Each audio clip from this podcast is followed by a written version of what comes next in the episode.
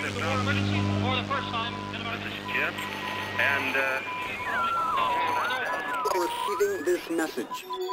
We are Ken Jennings and John Roderick. We speak to you from our present, which we can only assume is your distant past, the turbulent time that was the early 21st century.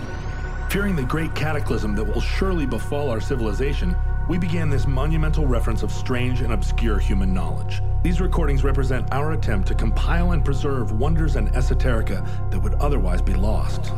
So, whether you're listening from an advanced civilization or have just reinvented the technology to decrypt our transmissions, this is our legacy to you. This is our time capsule. This is the Omnibus.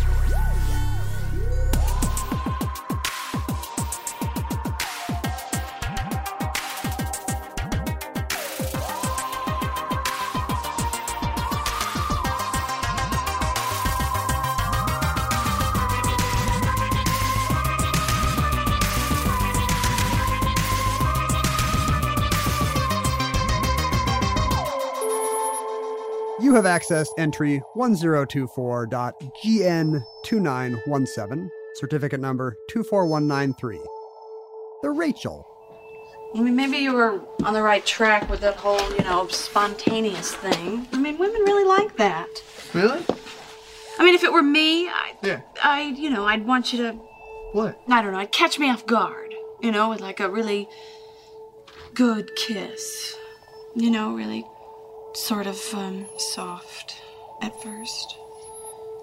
And then maybe um, brush the hair away from my face. Uh, And then looking far into my eyes in a way that lets me know something amazing is about to happen.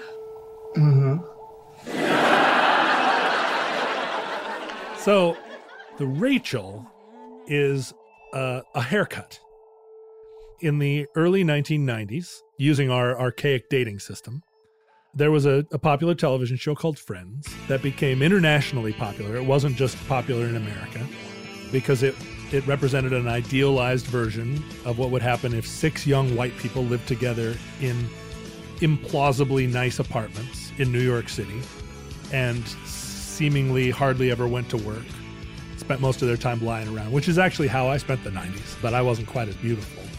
And uh, one of the characters in the show, uh, played by the actress Jennifer Aniston, was named Rachel Green. And Rachel, at the end of the first season, but certainly throughout the second season, um, rocked a haircut. That's how we described it at the time. At the t- you know, you in the future, if you have hair, probably merely have haircuts, right. Or wear a hairstyle. but we rock them. Some of us rocked them. And Rachel Green certainly rocked this haircut, uh, which now, and certainly to futurelings, just looks like a normal haircut. There is nothing about this haircut that, to our modern eyes, would suggest how radical it seemed and how much it overtook the culture in its time. Well, let me remind you of the premise here, John. We're we're talking to hypothetical future people, possibly millennia hence, about essential bits of our culture Mm-hmm. that we fear may be lost to the mists and the sands of time. Right. Uh, why does a haircut from a 1990s television series so delight and inspire you? I ha- I have to know. Well, because it really swept the world implausibly. It was a haircut that didn't exist and then did exist. And I think transformed, in a way, transformed the culture even more than the show initially. I think we can all remember when British Prime Minister Tony Blair had the Rachel, mm-hmm. for example. But there have been Several instances, astronauts? There have been instances of this throughout our culture over time. Certainly in the 20th century, periodically an actress would wear her hair a certain way and it would sweep the nation. And it was a, a psychological phenomenon as much as anything. Is some kind of mass hypnosis, you think? I must have that hair. Well, where the hair cut represented something bigger than just the style. Ah, it's the life. it's the life. The haircut suggests a kind of freedom. It's often a sort of freedom or a sort of uh, location in time. You know what I'm picturing when you say this is like Louise Brooks's 20s Bob. That's exactly a perfect example. Louise Brooks's bob. Because you don't just see that's a short, unconventional haircut. You you see look at all that fun she's having with her unconventional bohemian life and her friends in Vienna and whatever she's doing in this silent movie.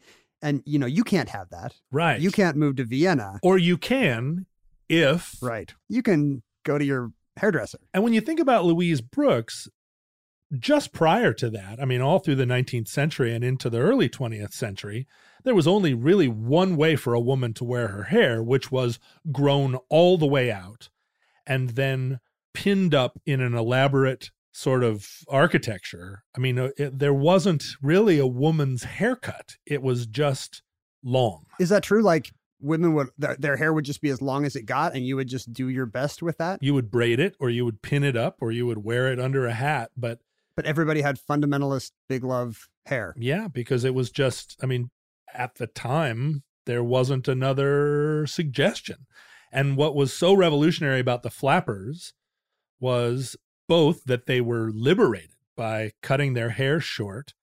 And that kind of, it wasn't just a middle finger to the patriarchy, but it was also, I mean, I don't know if you, well, obviously you've never worn long hair, given that you are a masculine icon. Given that I've had this haircut since I was, you know, my seven year old uh, childhood portraits at Sears. That's when that's when men choose their haircuts. Basically, You walk into any barbershop in America and say, haircut, please. I'll have one haircut. I have a like a little coupon that says haircut on yeah. it. Well, your cheapest haircut, please. Hey, I mean, there are haircuts that cost hundreds and hundreds of dollars. And let me just say to the future listener, yours is not one, right? What do you pay for a haircut? the one I have right now. Yeah, between 20 and $40. That's exactly right. Yeah, that's right. So the the flapper, the liberation of the flappers was they had short hair. They also raised the hemline of their dresses all the way up to their knee.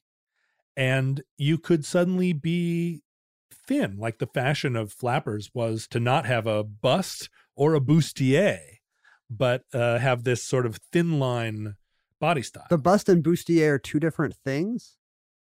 I guess uh I, I don't know my 1930s words for sexual secondary characteristics. I mean, your bust is the bust, is your actual physical The architecture, breasts. your your yourself, right? I think we can say breasts on this podcast. you they it's are not one of the seven words you can't say to future listeners. your your breasts are your bust, whereas the bustier is the lingerie that accentuates the bust, Oh, I see.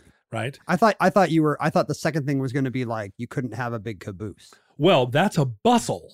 Ah, Confusingly, Why do they all have bust in the it's name? very unclear. Was that the most sexual syllable people could think of Well, at the turn of the century? I read I read a thing not very long ago where some uh, archaeologist or some cultural anthropologist was suggesting that the site of buttocks was the original sort of um, like sex allure or the the first aphrodisiac was the sight of buttocks sort of maybe running away from you. or raised in surrender. I've actually heard that's where the heart comes from. The shape of a Valentine heart maybe the shape of of a bottom. the thing you want to see the most, somebody's bottom raised. and so the bust, the bustier, is Ah.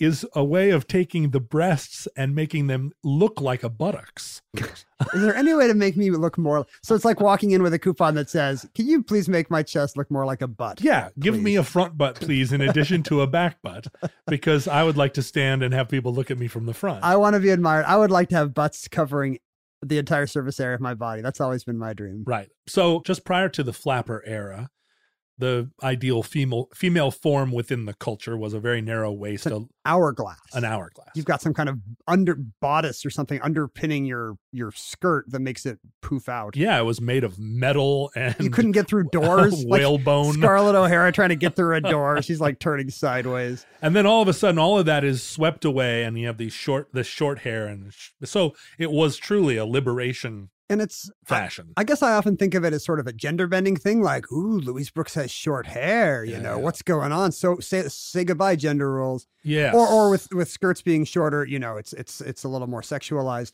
But I guess you're making it sound like there's a convenience angle, right? well like so if you uh, so i have worn my hair very long over the years several times i've grown my hair down to the middle of my back as part of uh, rock and roll lifestyle. Sometimes it's just because I stopped caring for myself, and other times it was, yeah, largely because I stopped caring for myself. But a lot of people don't know about your hairband era. Uh, well, you know, I henned, I henned my hair uh, at some point too, but like even now for a guy, I wear my hair a little long. I mean, it's not quite a Rachel, but it's it's um, And I- you're and you're making fun of my strip mall haircut, but you, I believe, cut your own hair. I do cut my own hair. Is that true? I do, and we for two men in our middle age, we still both have all our hair, which is Right. which is a thing to I don't know to note at least. Do you know the numbers on male pattern baldness? There's a rule of thumb where uh, your odds of having male pattern baldness are essentially the same as your age. what? Like 18% of 18 year olds already have are already going bald. Oh, no kidding. Yes, but unfortunately, you know, 68% of 68 year olds are going bald. And that's why uh, Wow. when you turn 101, you're you, you know, you're guaranteed you're super bald. That's when you goes off the scale. You, you start making other people bald. My uncle went bald at 22, right? Which I mean, fully bald, which happens to a certain percentage of people. But you and I don't even really have thinning hair. We're still both pretty hirsute. I'm getting to the point where like in summer I can get a sunburn in a place I did not used to get a sunburn on top, Oh, which I is see. maybe Sorry. the first sign. But I feel like we're doing Jennifer Aniston a disservice by talking about our own unfashionable hair. Well, so if you have long, long hair, and particularly if you have thick hair, that hair weighs a lot. Carrying, and you know, your head and neck are strong, but you're adding, in some cases, five extra pounds of hair, ungainly hair. So it's not just styling time. You're actually like a beast of burden if Yeah. the patriarchy is making you have this crazy Gibson girl hair. And so I think during the flapper era, when you cut off that five extra pounds of hair, you feel lighter. You feel unburdened of your uh, your patrimony, and you really are free to dance the jitterbug to the jazz. You could do the Charleston on a table. You could do. That's right, Coney Island washboard. uh, you can do the Charleston on, on the boardwalk all the time. If I could lose five pounds by getting a more convenient haircut, I would do it immediately. That's Yeah. that's like living the dream on so many axes. But then styles changed, right? And then in the 40s, you had sort of unusual coiffs that were quite a bit longer. Hair grew out again. I think all the way through the Depression, all the way through the 1930s, like chin length bobs were still pretty in fashion if you were a Dust Bowl Okie headed out to the West Or even a man if you're Prince Valiant. right right uh, but then in the 40s hair got long again and then in the 50s you know marilyn monroe and gina lollobrigida kept their hair kind of head shaped seems very curled and coiffed and up, right? It's- right and then in the mid 60s you had this phenomenon of twiggy and mia farrow and goldie hawn Wiggy. who introduced a really short haircut like a boy's haircut into the fashion Twiggy has to be explained now, right? Like she's. It was. I guess it was the same thing as Louise Brooks. You know, like um, you know, it was all a bombshell Jayne Mansfield type figures, right and the you know, the new London style was um, Twiggy, who is actually named for the fact that she is a stick-like svelte figure super tall with, with, no, no curves. no curves at all, and a boy's haircut. So a truly androgynous fashion model of the mid 60s. and she becomes famous through the haircut. Did Right. you know this? She she got, she got her uh, went to this fashionable Mayfair hairdresser to get her haircut, and he gives her this sort of very cutting edge boys cut, pixie cut that nobody had, and puts her. It comes out so well. He puts the picture up in his shop, and that's when fashion editors see the thing and say, "Who is this? Is that a model?" You know. So she had the haircut first, and then became famous. well, now. Audrey Hepburn also had a short haircut, but not that short, right? yeah. She- What's her What's her most pixie-ish haircut? Like uh, Breakfast at Tiffany's? Did she? Had, she had long hair for Breakfast at Tiffany's. Yeah, her shortest hair is like when she's like in Funny Face with Fred Astaire when she's sort of like a, a elfin dancer type. Right. But that actually predates Twiggy slightly. But, still, it's not. It's not quite it's a that. little longer uh, in the back, A little I longer. think. Yeah. Yeah. And then the response to that, or then culturally by the late 60s, again, long, straight Flower Child. flower child hair. and my assumption about all this, and maybe I'm wrong, is that it's all a huge scam. Am I just too cynical that uh, you know, there's no profit to be made if people are always wearing the same kinds of clothes? I mean, people will always need haircuts, but you can get people to buy clothes more and cut their hair more if there's a cycle, right? Well, we live in a world uh, which is curiously post fashion cycle in a lot of ways. Um, Is it, or do we just does it just seem that way to us? no, I think it is because right now you are wearing clothes that 20 years ago would have been would have communicated exactly what they communicate now a plaid shirt over a t-shirt with some rock dudes on it and that was the look of and, people and Levi's, you and know, Levi's. like the, the most timeless. Like I, this is what you were in a time machine, basically. yeah that was what you would would have worn in 1975 right uh 35 years ago so something happened in the 90s where fashion just fell in upon itself and if you want to dress like twiggy today or you want to dress like louise brooks or you want to dress like a gibson girl Nobody will bat an eye, right? right because all fashion is equally like equally valid now but what that means is that there isn't any new look or you know the brand new look for 1962 Wow. Does that mean the Rachel was the last Rachel? Like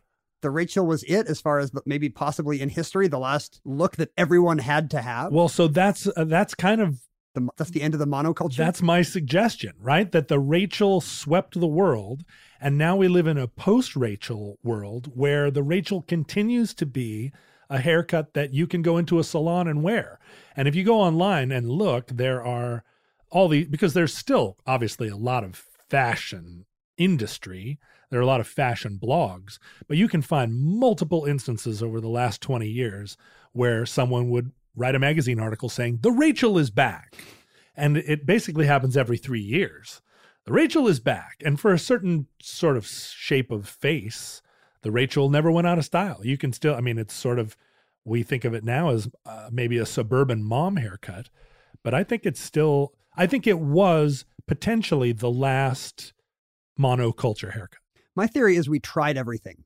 Well, Like once there's one of everything out there, you know, it's impossible to come up with the new eye-catching look. Like when I was a kid watching you know, sort of early 70s TV that was, you know, predated me by maybe half a generation, you know, looking at the wide lapels and pant legs and tie neckties on Barney Miller or whatever.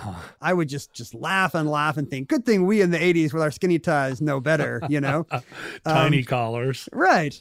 And uh, I don't think that's possible anymore. You know, now you look at a TV show 10 or 20 years ago and you think, oh, those are all looks that still exist because we tried all the extreme fashions. We tried, we ties went as wide as they could go and narrow as they could go. And now every time you see somebody try something with a tie, it's not a new thing. Well, so you We've tried all the possibilities. You do see now a cycle, right? Like for the last five years in menswear, the style has been tiny lapels, tiny collars, tiny ties, Very trim, Very trim. Don. Draper influence kind of a fitted thing, right? and like high water pants and short sleeves, like really what you would call an ill fitting suit by typical standards. If you look at James Bond in the last James Bond movie, where he's running out in the desert somewhere in the Atacama Desert, Probably. uh, wearing a tuxedo, it is by traditional menswear standards a completely ill-fitting tuxedo. You see all this shirt between the bottom button of the jacket and the top of the pants. Like the pants are low rise. I mean, none of this is what you would call a good-looking suit. That's the kind of thing that looks fashion forward four or five minutes. You know, Right. you're like, ah, good. James Bond has the newest thing, but then dates immediately, and suddenly it's Roger Moore in a powder blue tux. So I keep saying to people who are like, I'm going to go buy a suit. I'm like, do not get a fashionable suit. You're going to look idiotic in two years because this, you know, the center can't hold with this style. Is it worth it trying to look fashionable? You get two years of being Daniel Craig. You get You two know, years of people dressing like you. You get two years of Jennifer Aniston uh, facing a world full of duplicates. How, how t- horrifying that must be for her, by the way. Well, so Jennifer Aniston has recently, uh, fairly recently, within the last five or six years, come out on record as having hated the Rachel haircut, What? uh, even though it was, you could make a case that it was the thing that made her famous. She was the standout star of Friends, which was an ensemble show where each one of the six cast members got equal screen time. And she was not the famous one at the time. At the time, the famous one was Courteney Cox. People had seen Courteney Cox in the uh, Bruce Springsteen dancing in the Dark video. That's right. Which I always thought was a video that was a legitimate live video where he pulled a legitimately cute girl out of the audience to dance with. I will pick America's Next Sitcom Sweetheart for I Am the Boss. But in fact, she was somebody's niece, you know, some like executive producer's niece. And that whole thing was It was a setup. I mean, obviously it was a setup. If you look at it now, it's clearly a setup. But at the time, I I still thought that Bruce Springsteen was was real, and that somehow you could be making a live music video with seven cameras. You thought he actually got fired from the plant after he got back from Vietnam. That's right. You thought all the things right. in his song actually happened. He was driving around in an old Studebaker. I can't believe they shut down the cannery. Bruce thinks to himself as he heads out on stage. Uh, so she resented the haircut, and probably that's understandable, right? Like just in the way that Kurt Cobain resented the fact that he became a star, even though, of course, that's all he wanted before he became a star. I'm glad Jennifer Aniston shouldered through. I'm glad she did not leave a bloodied Rachel in her greenhouse. the thing is if you if you look at friends which went over the course of 10 seasons she abandons the rachel haircut really after the first couple of seasons she starts growing her hair out and for the remainder of the show i mean there are rachel-y aspects to her hair but mostly she grows it out and, and, and at some point in the show it's it's quite long so she didn't I'm sure she was under considerable pressure to keep the Rachel as long as she could because it was her signature, but she got away from that hair as fast as she could. How terrible. Like imagine a network sending you notes about how they, you know, Yeah. they've done the math and uh this Your is, hair seems a little long, Jennifer. this is uh, yeah, your personal grooming is affecting our ratings in Topeka. But I feel like once the Rachel was, once it had gained a foothold and became a ubiquitous haircut, you could almost look at her and project a Rachel upon her, even though her hair wasn't a Rachel yet. She still anymore. has she still has her inner Rachel. The And- the aura of the Rachel. And the story was that her hairdresser was stoned that day and feeling kind of his stony oats and was like, let's do something new. Chris McMillan, yeah, he uh, was was loaded when he gave me the haircut, stoned out of his mind. So, uh, which is true. And he uh, he didn't think about like, oh, she's gonna have to do this herself. I'm having a great time being creative with this blow dryer, and then leaves me with a round brush and a hair dryer. I don't, and I don't know how to make it look like that. I just, you know. And so, yeah. he claims that he was, over the course of a little while working with her, trying to grow her bangs out and had gotten to a place, well, well, her bangs were half grown out and the rest of her hair was sort of, you know, longer in the back and it sort of looked unkempt. And he was trying to give her a haircut that incorporated half grown out bangs. Well, let's take a break uh, and think about that, and we'll be right back.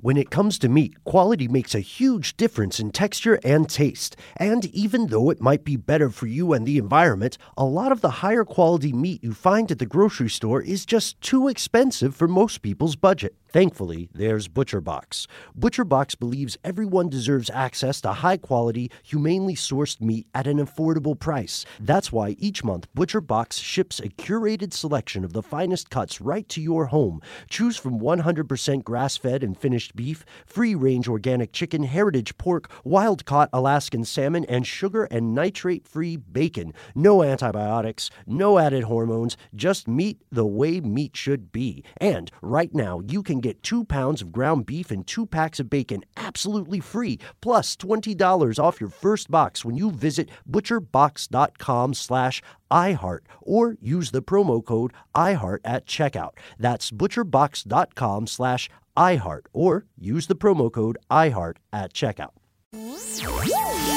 So we should say to the futurelings what this hair looks like. I don't know what this hair looks like. Like if you told me draw a Rachel, I don't know if I could like as a police artist, I don't think I could do it. What what even is what what qualifies as a Rachel? Because you're right, it seems like just some fairly unremarkable woman's haircut. What I think made it revolutionary was that it was two haircuts at once. It was long hair in the back and but it not a mullet obviously, but it was long. But then in the front around the face, it was kind of cut like a bob. So the hair that that framed her chin and framed the side of her face was shorter. And not so much shorter, I mean, but not bangs, right? It was it's still red as long hair, but it had this other element that if you look at it this way with depth from the front to the back it's quite a bit shorter in the front than it is in the back Which is typ- which would be unusual for a woman's hairstyle. at the time i mean there were there were shag haircuts throughout the 70s where it's sort of shorter on top and choppy you know, you think about the Joan Jett or the Chrissie Hynde haircut. Uh, that's that, that was a unisex haircut. That's also what Marc Bolan wore, or you know, it was a mod modish '70s rocker haircut. But those were worn quite a bit differently. Uh, the short hair was quite a bit shorter, and the long hair was quite a bit longer. So it also read as long hair, but had short elements on the top that kind of stuck out and were spiky. And then Farrah Fawcett had a very similarly influential haircut in the late 70s, which we ended up calling feathered hair, Right. which was also sort of shorter in the front and on the sides than in the back, but it was very meticulously brushed back in a kind of way that looked like the feathers of a bird. And that was not a thing. Feathered hair. No, and it was radical in 77, 8, and 9, such that it swept the nation. People would ask for the Farrah. yeah. Hey, uh, that And she was famous for her hair. and it's funny that the Rachel is the name of the character. Right. The Farrah is the name of the actress. It's not the whatever her Charlie's Angels name was. Right, which I can't remember at the at the moment. I can't either. The future generations could have known the name of one of the angels. when you go back, Futurelings, and find Charlie's Angels reruns, you will understand how revolutionary this hair was. Because all three of those actresses had distinctive haircuts that were sort of defined their character. right. Uh, the kind of tomboyish, smart one had Sabrina? Is that right? no. Kate Jackson was wasn't Kate Jackson Sabrina? Sabrina was the teenage ghost. okay. That's wrong on so many levels. No, uh, I don't remember what their names were, but no, Kate and No, her actress is Kate Jackson. what? Now, wasn't that Janet Jackson? Almost Oh, positive. boo. Although Janet Jackson did popularize the braid she wore in the movie Poetic Justice, Hmm. but that was a lot later. Mhm. It, we should just mention one not white hairstyle for crying out loud. Well, there uh, so there are plenty of those, but also there are plenty of examples of Halle Berry and black actresses of the 90s and 2000s wearing the Rachel. Oh, really? If you go and look at people, I mean, basically the Rachel disseminated throughout the culture so that every actress, every Hollywood actress, regardless of race, has a period in their career where they were wearing a version of the Rachel. Isn't America great that regardless of race, color, or creed, we can all wear the same white uh, suburban hairstyle? Yeah, pretty- So- soccer mom haircut. Pretty extraordinary. What a country. I remember in the 1980s trying to feather my hair. Because men men did it too. They Leif wanted feather. this the Leif Garrett The kind Leif of Leif Garrett feather. And my hair really resisted feathering because it wanted to be a helmet. I had the bowl haircut where my mom put a mixing bowl over my head and just cut all the hair that, that stuck out. the rite of passage. Right, You, the- can see all sitcom children of the era had it. The John Denver haircut. The John Denver. The John Denver, we would say. Give me the John Denver, give mother. me give me the John Denver, which was oh, actually Dorothy Hamill right. had a women. very famous haircut. Uh, she was an Olympics figure skater and had this flouncy undercurled bob. and she would twirl on her skates and it would go whoop, It would like a like a carnival r- ride. it would it would floop out, and that went around. Uh, that went around the country. Everybody wanted a Dorothy Hamill haircut. which might be the only one from the world of sports. I can't think of sports ever giving us another uh maybe fashion trend of any kind. Uh, well, I mean Jordans see. and stuff, but I mean hair? Would clothing? you say that John McEnroe hair ever? I thought you were going to say John Madden. No, John I don't Madden's think we all have John Madden hair. Actually, maybe that's a very white perspective. Maybe that's not true at all, and maybe people do want uh, whatever the sports hero has. I mean, Maybe it- that's what they take to the barbershop. it will be interesting to. I mean, I I don't. I'm not sure about that. Whether uh, you know, where the style of kind of cutting the stripe into your Into hair cut kind of a that whether that came from sport or not i'm not sure i mean it seems like short hair is just how sports figures wear their hair it stays out of your eyes and it although maybe julius erving introduced It's true. the- Maybe more people had afros because of the ABA. but i think that happened i think that was culturally that came from the 60s right. anyway so there are plenty of instances right where the where a hairstyle sweeps the nation but the rachel the rachel had the the i think the greatest lasting impact How so? well because it's still i mean you don't see farrah fawcett hair now or really dorothy hamill hair but you see rachel You see the Rachel everywhere. But in accordance with your previous theory, that's because maybe it's less of a fashion forward look at me look. You know, the Rachel is a softer, more chameleonic kind of a thing. It's not it's less of a statement and therefore has aged a little better. Well, I, at the time, it seemed like the whole hair world had been turned upside down, and I, I can't emphasize enough what a what a startling look it was in its moment, even maybe more so than the Farrah Huh. or the Dorothy Hamill. And yet, I think, and I think the mistake that people made was thinking that it looked good on everyone. really, what it, what I, I think a big part of why it was fashionable is that people identified with the character of Rachel Green. Because it's not the Jennifer. It's not the Jennifer. Partly because she wasn't that big a star then, right? Right. And and no one knew this was before she'd married Brad Pitt. It was before she had very much of a, a of what became her pop culture personality. Sure. People probably thought of it as Rachel's haircut on Friends, not the haircut Jennifer Aniston wears in her role on I think so. And Rachel on Friends was initially a kind of spoiled, like her introduction, the first episode of Friends, she shows up in her wedding dress, having left her betrothed Right, at, the, altar, altar. And she's never considered living an independent life outside of her father's money and her husband's money. And she's decided to leave it all behind and run off to the city to be with her friend Courteney Cox and get a job at a cafe and be this sort of freewheeling young woman in the city and discover herself. Daddy, I just. I can't marry him. I'm sorry. I just don't love him. Well, it matters to me. Come on, Daddy, listen to me. It's like all of my life, everyone has always told me, you're a shoe. And then today I just stopped and I said, what if I don't want to be a shoe? What if I want to be a, a purse?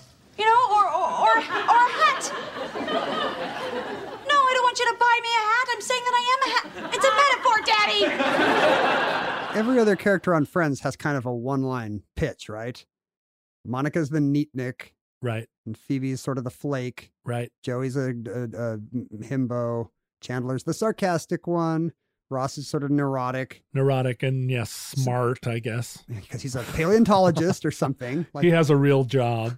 uh, a real job that people have. You Right. know, as you know, he's the paleontologist on your on the floor of your apartment. But what is what is Rachel's Right. thing? What is Rachel's what is what is the pitch of Rachel? I think the first pitch uh, of the Rachel Green character was I or she is the I almost I really self-identify as like wow, you, I am that was very revealing there, John. She was the spoiled rich girl I and I think not explicitly Jewish but her name is Rachel Green. That's a little late for Jewish American princess, right? Isn't that a little offensive? Well, in 1990, whatever. I don't think I think in 1991 or 2 she was the first Jewish American princess to be a star on television. This is before the nanny. but but that's like to me, that's an 80s trope. You know, Private Benjamin and all this stuff. Right, but You this was I mean it takes about 10 years for that stuff to go to sitcom. Isn't that great that she finally assimilated? and it's never she never once on the show says I am Jewish or or says I, you know, we're celebrating Hanukkah or anything of the kind. the one where they have Yom Kippur.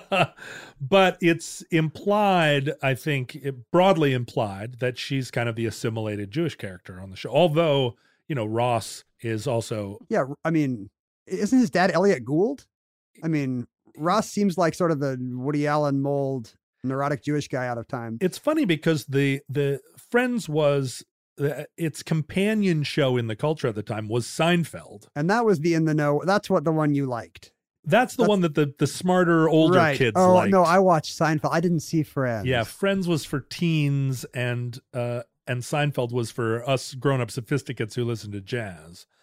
But Seinfeld like you know, George Costanza is given this sort of Italian backstory or whatever, but he's clearly a Jewish character. It's a very Jewish show. sure. Whereas and that's often called the genius of Seinfeld that they, you know, they dressed Jewish comedy up in waspy names and never referred to it, and uh, so they, you know, they kept the sensibility without scaring anyone off. yeah, right. I mean Kramer, I mean uh, Yeah. they just sort of gave him this uh, the the name of some goofy guy that was doing tours of of lower Manhattan. But Friends again was very like generally had a very waspy sheen. Uh, Absolutely. but so Rachel Rachel was the f- fun one, the cute one, and I think that's a big part of why she was so widely identified with. Well, she kind of becomes the every woman, right? Not having a one sentence pitch makes her, um, you know, that's what you would be if you were hanging out with them. You'd be Rachel. Sure, you could go in and put yourself in those shoes. Right. Whereas, like for instance, people would say to me, "Oh, you're the Chandler." I, I got that too, and I hate it. That you were that you were Chandler. I mean, Yes. we're Oh. clearly neither Ross or Joey. right. Are those your only three choices I as a man so. in the 1990s? I guess so. We're we're not bohunks. You're either dumb, nervous, or or, or Chandler. or, or shitty. yeah. or mean to your friends. and within the within the um I guess what we would call the sex in the city-fication of uh, which girl are you? Right. Uh, Which probably does not City. predate Sex in the City, actually. I mean, I can't think of another show. Well, uh, Charlie's Angels. Like, which one of the angels are you? Maybe I'm a little too young, but I don't remember those conversations. Uh, yeah, because there was the Were those just the, hair color? the smart business like one. Farrah was the was the glamorous and a little bit sort of maybe the ditzy one, and then there was the the middle one was somewhat in between. Jaclyn Smith, who I don't remember, or Cheryl Ladd, I guess. No, Cheryl Ladd replaced Farrah Fawcett. Yeah, right. But also on the show Three's Company, there were only two gals. I, But I saw myself as Jack Tripper in that case. well, yeah, there's only one guy. I oh was, no, I was not a Chrissy or a whatever Joy Stewart's name is, Janet. Janet. So Chrissy was blonde and dumb, and Janet had short dark hair, looked like Liza Minnelli, and was smart and businesslike. It is problematic, right? The uh there's two women in the world. The And the dumb blonde blonde, one one, and the smart brunette one. That's Like, right. The smart, short brunette one that eh, maybe isn't that cute. You can't really tell. But hey, we can't have two dumb blondes. That would be weird and redundant. And so, if you were looking at friends and trying to identify yourself, I mean, Phoebe is pretty flaky. Like who yeah, who thinks I'm a Phoebe? Yeah. Like what kind of a sociopath do you have I'm, to be? I'm sure there were plenty of people. And then Monica is so neurotic and so irritating. Although earlier today, you indicated when asked which of the Friends girls did you think was the one for you, you Right. said I'm a Monica man. a Monica. I called him. Oh. Yes. Well, I got his machine and I left a message. But it's okay. It's okay, it's okay, because, you know, it was like a casual, breezy message. It was breezy. Oh, God, what if it wasn't breezy? Well, how could it not be breezy? No, because you, you're in such a breezy place. Here, I got it. I will play my message for you guys, and you can tell me if it's breezy enough. But, Monica, how are you going to do that? I know the code to his answering machine. And I guess what I mean is I'm a Courteney Cox person. I'm, you know, Courteney Cox is closer to a physical ideal for me. But I'm not put off by Monica wanting to keep her apartment neat for crying out loud. John, clean up your apartment. But there's a sense that Courteney Cox was really playing herself in that show and that she personally is annoying. Oh, do you think? I don't know if I have any sense of what it would be like to hang out with Courteney Cox. You think she'd always be straightening the magazines on the coffee table? Yeah, maybe a little bit a little bit controlling, a little bit nitpicky. I'm okay with that. Plan the date, Courteney. Yeah, see, I'm not that way. Like that's how it worked out with David Arquette. He sort of seems like sort of schlubby slacker type. Yeah, and he she needs- needed he needed somebody to whip him into shape. Needs somebody to tell him to pay his bills and open his mail. It doesn't seem fair that she had to hyphenate though. He should have been David Arquette Cox. Oh, I think Arquette Cox. Cox Arquette Arquette. Cox. Hmm. I guess. I guess that resonates. So I recently read that uh, comedian Jay Mohr, you know Jay Mohr from Saturday Night Live and Jerry Maguire. Oh yeah. He married a sitcom actress named Nikki Cox, and decided to take her name in Oh. sort of modern egalitarian fashion. Right. and he decided to become Jay Cox Mohr. He he's a comedian who did not choose the funnier order of Jay Mohr, Moore Cox. What a what a missed opportunity, Jay Mohr. Jay Moorcox. Yeah, I mean, you. Can, I mean, that actually, if you took the hyphen out and just changed your name to Moorcox, that feels like a, the name of a British explorer, right? Somebody that the third guy to the South Pole was Jay Moorcox. It's a, it's an explorer who could also be a gay porn star, though. True. sure. It would be easy to turn his ex- exploration adventures into a porn film. Right. The porn version of that is very easy to imagine. I feel like uh, uh, Cox Arquette sounds like a neurological disorder. Like, Yeah. you know, I have Cox Arquette oh, I'm syndrome. so sorry. Cox Arquette. Only one. Oh. Only one in six hundred thousand people gets Cox Arquette. Yeah, they're ne- they're never going to make a medication for it because it just isn't cost effective. Maybe if some quarterback son gets Cox Arquette, then we'll finally get a cure. So you're saying that your physical type is not Courteney Cox on any level, or or personality type. You were a Rachel man from the get go. I think I was. I tried very hard to like Phoebe, but I just never felt any chemistry with her. I'm sure she would say the same. I'm not sure. I'm not sure. There are a lot of people that that feel chemistry with me that Unbeknownst that to you, isn't reciprocated. you never know. Now, what's interesting about Friends and the Rachel is that they were almost more, I think maybe truly were more popular in the United Kingdom than in America.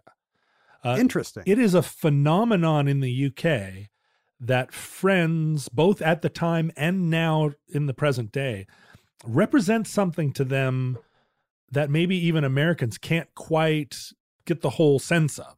Youth? Is it? I think it's a version of America that's popular. You know, the United Kingdom has a fascination with America just as we have a Sure. fascination with them. They watch our movies and they see mailboxes and fire hydrants and, and uh, manholes with steam coming out, and they want to they want to visit and see that. Yeah, and I think that Friends uh, offered a vision of New York that actually felt pretty spacious. There was lots of elbow room, and you could kind of go outside. The the few times they went outside, it seemed like there was lots of room on the sidewalks, and they had these big apartments. And but also, there's a British idea of Americans that we are friendly, outgoing, open to a fault. Yeah, and and the characters, the cast of friends are all talking about their feelings. They're very generous to one another emotionally, supportive. And I think within the UK that feels exotic. You've got a you've got a support group. You know, people in and out of each other's homes in their twenties, and uh, And like a family. yeah, But not but they're family. no one's really related except for Monica and Ross. it does seem like um, Europeans in general have terrible taste in American television. Have you ever had the experiences of you know turning on a TV in Europe and seeing that like Baywatch is on in prime Oh, time, huge or there. Night? You know, I when I lived in Europe in the early '90s, Knight Rider, which had been off the air here for five years or something, was still on in prime time. Yeah. Uh, and I was just the mystified. Dukes of Hazzard. Exactly. I was just mystified at what made this kind of children's entertainment, you know, this perpetual adolescent kind of stuff, uh, translate. Was it language? it's i think really the that that those things capture an idea of america that that's very appealing you know, if you, if you look at cigarette magazine advertisements for cigarettes in europe often for american cigarettes marlboro for instance are often just an entire like two page spread of a picture of west texas with nothing there just completely wide open space that we I mean, it's not even the beautiful West. It's not Right. mesas. That's when you take a nap on a road trip. It's, it's yeah, Nevada. Or, It's just the worst part of the United States where you can see to the horizon and there's not even a cinder block gas station. But those wide open spaces do not exist in Europe except maybe, you know, the the Banat. But even that has little villages speckled throughout or trees at the very least Sure. periodically. They don't have wasteland. And this is just wasteland. And that is romantic to someone from the UK. That's just the that's just a sure sign that the grass is always greener. You Yeah. know, nothing about us craves wasteland. But I guess if you don't have it, and uh, you know, America, the center of the world, does, it seems exotic. I mean, the first time you really experience wasteland, it is pretty profound. I remember on tour, the first time we went to that part of the country, when you leave New Mexico and head into Texas, you get into this place where there's nothing there except speed limit signs, right? There's zero.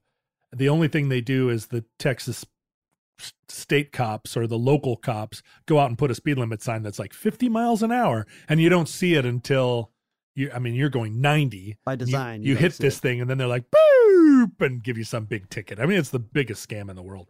But we actually pulled over in the van and got out just to experience the wind and the whew, lack of I mean, it's it's pretty profound experience. Just the lack of any kind of thing to put your hand on, except for like a rock with a lizard on it. My people on my father's side come from Muleshoe, Texas, in the Panhandle. Uh, that's not the Panhandle, actually. It's in the north part where Lubbock is. That's not the Panhandle, huh? The Panhandle's west. Well, no, Uh, the Panhandle. Is the of- Panhandle the rectangle The part? Panhandle of Oklahoma it's is near to the, the west. it's near the Oklahoma Panhandle. yeah, but the Panhandle of Texas would be the would be the top. Oh, part. you If think it's the square thing that goes north? Yeah, if you're going to hold Texas by a handle, I think I would hold it by the thing sticking into New Mexico. well, the thing sticking into New Mexico is its that's its nose, right? It's its it's its pan nose, the famous pan nose of Texas. I guess I had I never thought about where I would hold Texas. if you're going to hold Oklahoma, you hold it clearly by the handle. But I would always I always thought that Texas also was held by the square part. So I have that kind of bleak one one windmill plains in my blood, but I've never been to the to the place where my great grandfather owned the Muleshoe General Store. Oh, you should go. I need to recover my my panhandle heritage. You know, they talk about big sky Montana, but when you get to Montana, the sky really is bigger. What do you think it is? It's just that there's nothing on the horizon. There's nothing to interfere with it, right? You don't see anything but sky. It's 60% of what you have to work with rather than 40%. I like sky. I'm not against it, but I feel like I know what it gives me. I'm I'm never walking around thinking I wish I could see more of the sky. well, they have now." really tall clouds too, so you get a sense of how tall the sky do like a really tall cumulonimbus kind of a cloud. Right, That's I a good too. day. Those big Maxfield Parrish clouds. Yeah, we don't see those here where we live because they're obscured by by, the, low gray clouds. Do you But- think that Friends uh, translates would translate to different languages? Like, do the French or the Central Europeans like Friends? I think so. I think it would. It's not like it's. I mean, that's the thing about Seinfeld. There's a lot of colloquialism, Sure, comedy is impossible to translate and still get the laugh. but the the thing about Friends is that the comedy is pretty broad, pretty bland. Like, It's oh, Monica's nervous. Lol. It's not like it's not Monica's like using very much subtlety to communicate that. It's not very psychological. And the one character trait thing probably works for you. There's nothing particularly American about being a flake or about being sarcastic, I don't Right. think. Well, and Ross at one point has a pet monkey. Like, that's pretty broad humor. We would not buy that in a sitcom, in any kind of comedy today. No, and the thing is, who's, whoever had a pet monkey? No one in New York has a pet monkey. If you could, you would, right? I mean, if you could have a pet monkey, I mean, there wouldn't be so many goths walking around with ferrets. On that note, let's take a little moment. Have you always wanted to learn to play an instrument? Maybe you've even tried at some point, but gave up because you felt lessons were too expensive or that you just didn't have the time. Thankfully, there's Yousician. Yousician is the fun, easy, and affordable way to learn guitar, piano, bass, ukulele, and even singing. Just download the app to your desktop, tablet, or phone and start playing. Yousician gives you 24 7 access to a vast catalog of video lessons from professionally trained educators, as well as thousands of exercises and songs across dozens of music genres, all tailored to your goals. And with Yousician's award winning technology that listens to you play, you'll get real time feedback on timing and accuracy so you can actually see yourself improving as you learn. Start your extended 14 day free trial of Yousician's Premium Plus package at yousician.com slash start. That's unlimited access to thousands of lessons, exercises, and songs on as many instruments as you want for two whole weeks. Just go to yousician.com slash start. That's Y-O-U-S-I-C-I-A-N dot com slash start. But I do feel like when I think of the Rachel, I think of it as now kind of a UK haircut. Oh, do you see it more there? Yeah, if you go to the United Kingdom, you'll see the Rachel, and it represents sort of a similar but slightly different thing there. But haven't they haven't they heard that it's, you know, been 20 years and there are other haircuts now? Like they must have seen the later seasons of Friends, if nothing else. They definitely, I think, sophisticated people in in the UK feel the same way that sophisticated people in America feel about Friends, which is that it's a show for teenagers or nostalgic Generation Xers. But there are a lot of those in in the UK, and I think it represents an an earlier time where there still were television programs that had no diversity at all. I mean, the only diversity on Friends is this one is more nervous than that one, but they're all white, early 20s, and presenting a kind of affluence, if in no other way than just that they have all this leisure. And it's unapologetic. You know, It It is. was not an issue at the time. Did you notice that all six of them are white? Yeah, It nobody like- ever. And of course, all six of them are white. exactly. As it should be. No Like- one ever reflected on their privilege. Nobody of any other race even stopped by. Isn't until later in this in the show. Right.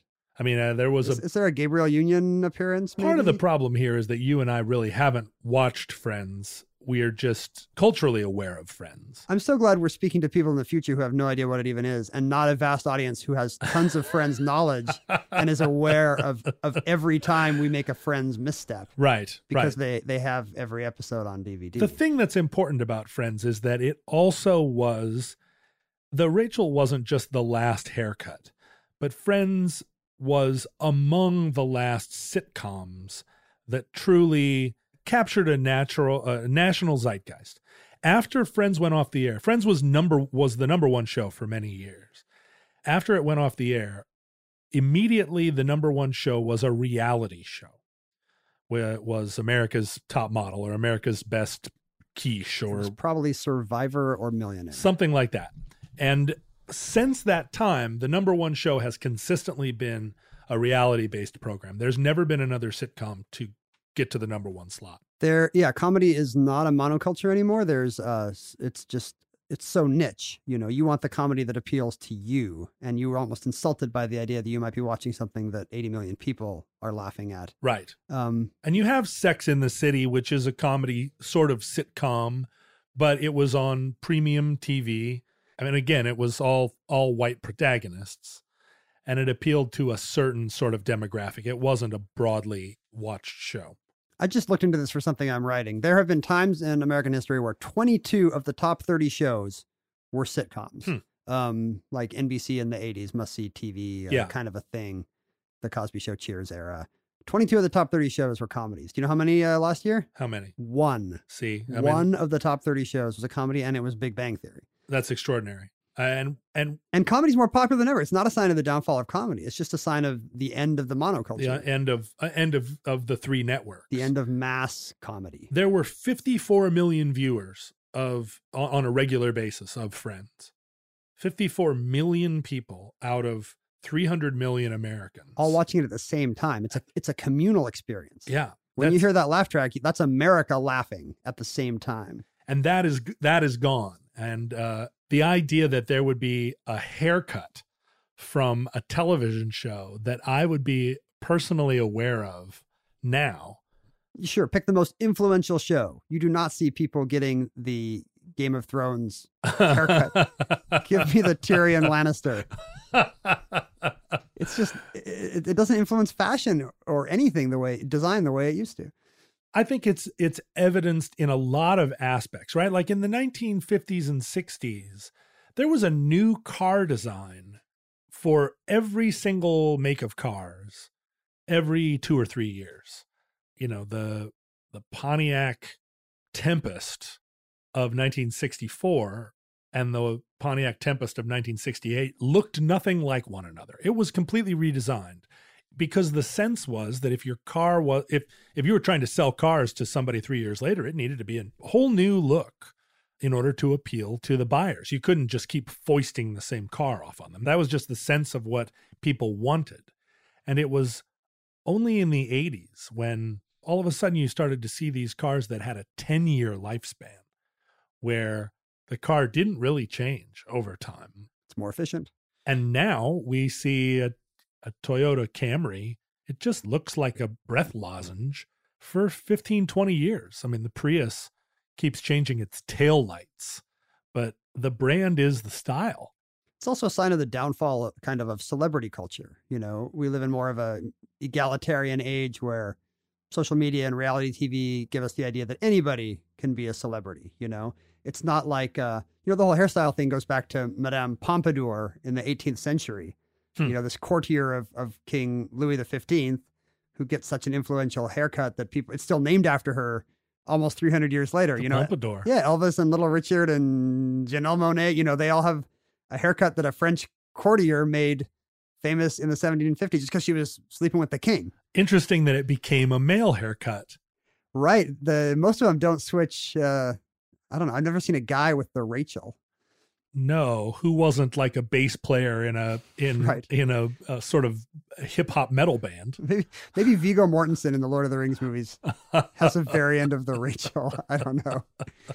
But now I, I- just think you know that would never you know the days of the that started with Madame Pompadour, the beginning of modern celebrity, and maybe ended with with the Rachel, are now past us, and uh, it's no longer I want to look like that glamorous face uh, up on the big screen or the little screen.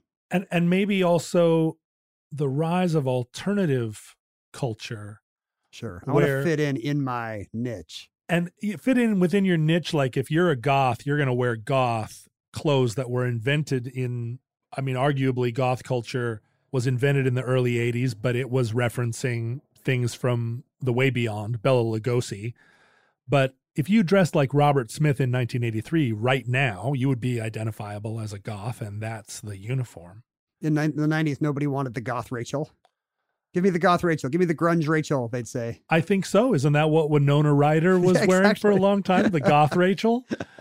I think there are plenty of examples of of the Rachel being repurposed. You know, there's the Meg Ryan Rachel. There's the the Rachel that was worn by Winona or or Téa Leoni or I mean everyone's had it, right? So there's a there's a Rachel for all seasons. and that concludes the rachel. Entry number 1024.gn2917 in the omnibus. We do not believe that social media will exist in your era listeners but you should know that at one time in your distant past our tweets were archived at at omnibus project. I tweeted as at ken jennings. John was at john roderick he was also on instagram under that same handle people uh, could even email us using what now seems to you i'm sure a very archaic form of electronic communication Although maybe not. Maybe people are still emailing, or maybe giant futurelings are still emailing each other. sent Could from be. sent from my telepathic iphone Mhm. our address was the omnibus podcast at gmail.com We honestly have no way of knowing how long our civilization will survive. Perhaps you futurelings are just future iterations of ourselves. You may be wearing the Rachel even now, or you may be wearing the haircut which has come to be known as the Ken Jennings, which still costs $27. inflation adjusted we ho- we hope that this civilization ending catastrophe may never come but it may also come in our very near future. This could be my last haircut. If it and this and i could i could stop cutting my hair as of tomorrow because i am immolated in a ball of fire. Because why why? You know why bother when the ball of fire is coming? If it comes soon this recording like everything we produce may be our final word. But if in fact we survive we hope to be back with you soon for another entry in the omnibus